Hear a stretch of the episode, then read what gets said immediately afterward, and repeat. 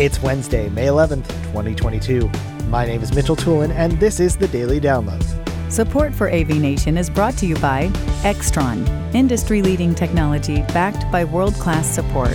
Today's Daily Download comes from a State of Control 91. Steve Greenblatt is joined by Rich Fregosa, Scott Tyner, and Brian McGrogan talking about integrating new control solutions. Brian McGrogan starts off talking about the process of testing new products for use within projects.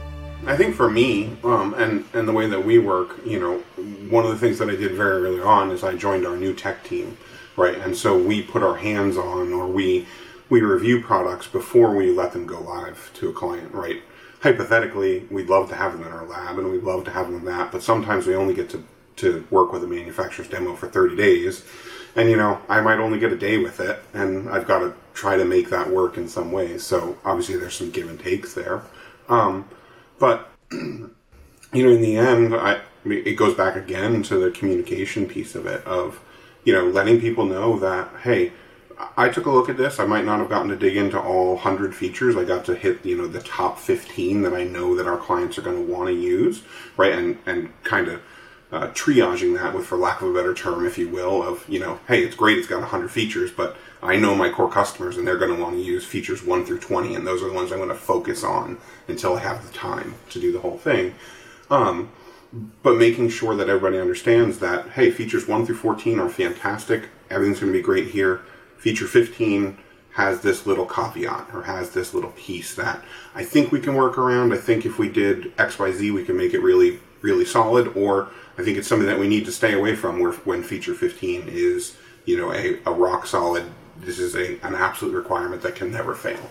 Um, you know, pieces like that. And, and then once we have that, having a dialogue, you know, it starts back with our sales and design team so that they understand that hey this got spec into a project came from a consultant or you know client really wanted this you know we worked on it on this project here are the pitfalls of it. You know here we think we can make this better. You know we love to continue to work with the product but you know just be careful of it in the future. We have a we have a list of products that we now have to bend the rules a little bit with it but a list of products which are a do not sell or a you know they have a big asterisk next to them of if you're going to sell this, you need to sell a ton of extra hours because there's going to be a lot of back and forth.